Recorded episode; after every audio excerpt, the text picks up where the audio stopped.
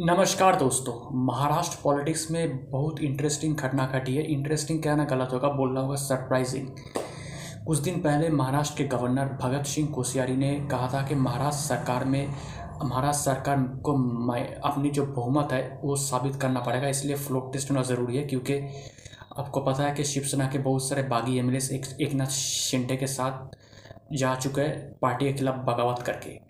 तो इसी float test के खिलाफ सुप्रीम कोर्ट चली गई शिवसेना शिवसेना का कहना था कि जबकि सोलह शिवसेना का जो बागी एम है, उनका जो डिस्कालिफिकेशन केस है, वो अभी सुप्रीम कोर्ट में पेंडिंग है ग्यारह जुलाई तक। तो इसके बीच कैसे फ्लोट टेस्ट हो सकता है? लेकिन सुप्रीम कोर्ट ने उस आर्गूमेंट को खारिज कर दिया और बोला कि फ्लोट टेस्ट होगा। और जैसे फ्लोट टेस्ट का ऐलान हुआ, उसके तुरंत बाद महाराष्ट्र के सीएम उद्धव ठाकरे ने अपने मुख्यमंत्री पद से इस्तीफा दे दिया। इस्तीफा देने से पहले उन्होंने कैबिनेट मीटिंग किया था जहाँ उन्होंने बोला था कि मेरे अपने लोगों ने मुझे धोखा दे दिया तो इसमें उन्होंने सबसे माफ़ी भी मांगी। और उसके बाद गवर्नर के पास गए, महाराष्ट्र के गवर्नर के पास जाकर अपना रेजिग्नेशन लेटर दे दिया। उसके बाद सबको ये कैस था कि महाराष्ट्र में तो सरकार तो बनेगी बीजेपी की बीजेपी की और मुख्यमंत्री बनेंगे फडनवीस और शायद एक नाथ शिंदे के साथ तो शिवसेना का जो बागी मेरे साथ, उनके साथ मिलकर बीजेपी सरकार बना ले, शायद एक नाथ शिंदे डिप्टी सीएम बन जाए। लेकिन उसके बाद देवेंद्र फडणवीस अपने पास एक नाथ शिंदे को बिठाकर ये ऐलान किया कि महाराष्ट्र में एक नाथ शिंदे की सरकार बनने जा रही है, शिवसेना की सरकार बनने जा रही है, बीजेपी इसे बाहर से समर्थन देगी। तो सब चौंक गए। उन्होंने ऐलान किया कि एक नाथ शिंदे महाराष्ट्र के मुख्यमंत्री बनने जा रहे हैं। सब चौंक गए। डेफिनेटली कुछ कुछ समझ नहीं आ रहा था ये क्या हो रहा है। उसके बाद home minister Amit Shah BJP का national president J P Nadda Devendra Fadnavis से बात किया। देवेंद्र फडणवीस फडणवीस को समझा कि आपको भी सरकार में शामिल होना चाहिए, आप डिप्टी सीएम बन जाइए। लेकिन देवेंद्र फडणवीस तो दो साल 2014 से लेकर 2019 तक महाराष्ट्र के मुख्यमंत्री थे। उसके बाद एनसीपी के साथ मिलकर मतलब एनसीपी के अजीत पवार के साथ मिलकर भी सरकार बनाई थी। वहाँ पर भी हम मुख्यमंत्री का शपथ लिया था। तीन दिन बाद वो सरकार गिर गई थी। तो दो बार वो महाराष्ट्र के मुख्यमंत्री बन गए। तो उनका बोल रहे हो डिप्यूटी सीएम बनने के लिए। तो डेफिनेटली उनके लिए थोड़ा ऐसा स्थिति है। थोड़ा एम्बेरसमेंट है। थोड़ा इंसल्टिंग भी है। तो वो पहले तो राज़ी नहीं हुए थे, लेकिन पार्टी का उनको समझाया। उसके बाद वो राज़ी हो गए। और उन्होंने बोला कि पार्टी का आदेश मेरे लिए सर्वोपरि है।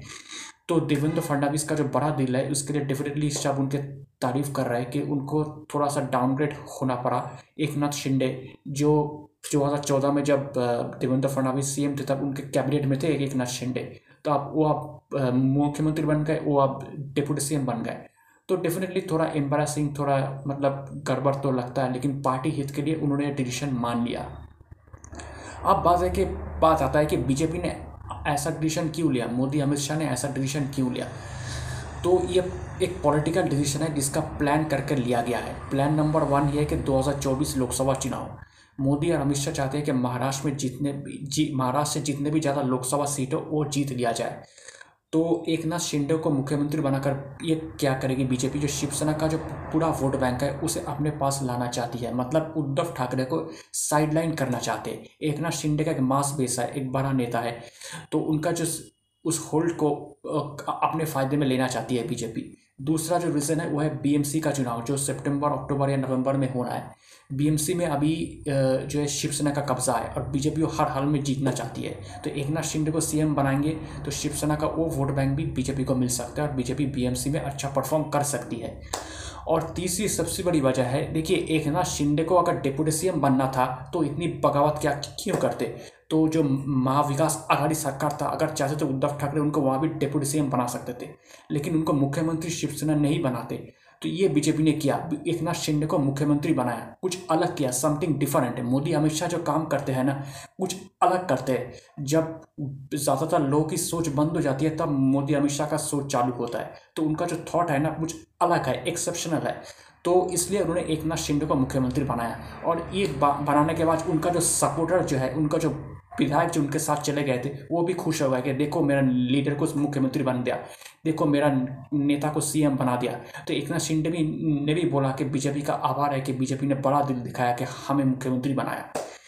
तो अब देखना पड़ेगा कि सरकार तो बन गई। अब ये सरकार ढाई साल ठीक ठाक चल पाता है या नहीं? क्योंकि जब कोई बीजेपी के पास एक सौ छः एम है और शिवसेना का जो रेबल एम है उनके साथ चालीस या पचास एम एल है। जब किसी छोटे दल के पार्टी को आप सीएम बनाते हो और आरा दल जो है समर्थन करता है आपको तो तभी थोड़ा कॉन्फ्रोंटेशन हो, हो जाता है जैसे बिहार में हो रहा है। नीतीश कुमार और बीजेपी के बीच। तो ये कॉन्फ्रोंटेशन कहीं यहाँ ना हो जाए, ये ध्यान रखना पड़ेगा। इसलिए शायद देवेंद्र फडणवीस को सरकार में बीजेपी ने शामिल कराया कि आप कंट्रोल करिए, ताकि एक नाथ शिंदे को फ्री हैंड ना मिल जाए। तो ये डिसीज़न बीजेपी ने सोच समझ कर लिया है। अब देखना पड़ेगा, सच में लोग बोल रहे हैं, ये एक मास्टर स्ट्रोक है मास्टर स्ट्रोक है। क्या सच में 2024 बीएमसी चुनाव और बाकी जो फ्यूचर है, क्या सच में ये decision master stroke master stroke साबित होता है? या फिर ये बैकफायर भी करता है। इसके लिए हमें थोड़ा इंतज़ार करना पड़ेगा। दोस्तों, मेरा नाम प्रियोव्रत गांगुली है। मैं एक राजनीतिक विश्लेषक हूँ। तो आपको मेरा पॉलिटिकल एनालिसिस कैसा लग रहा है? अगर आप मुझे, मेरे एनालिसिस के बारे में या मुझे कोई का कमेंट करना चाहते, कोई मैसेज सेंड करना चाहते तो आप मुझे ईमेल कर सकते हैं। मेरा ईमेल आईडी आप देखना, मेरे प्रोफ़ाइल पर है Mishti man nine at the rate of Gmail dot com Mishti man M I S T I M double A N nine at the rate of Gmail dot com शुक्रिया।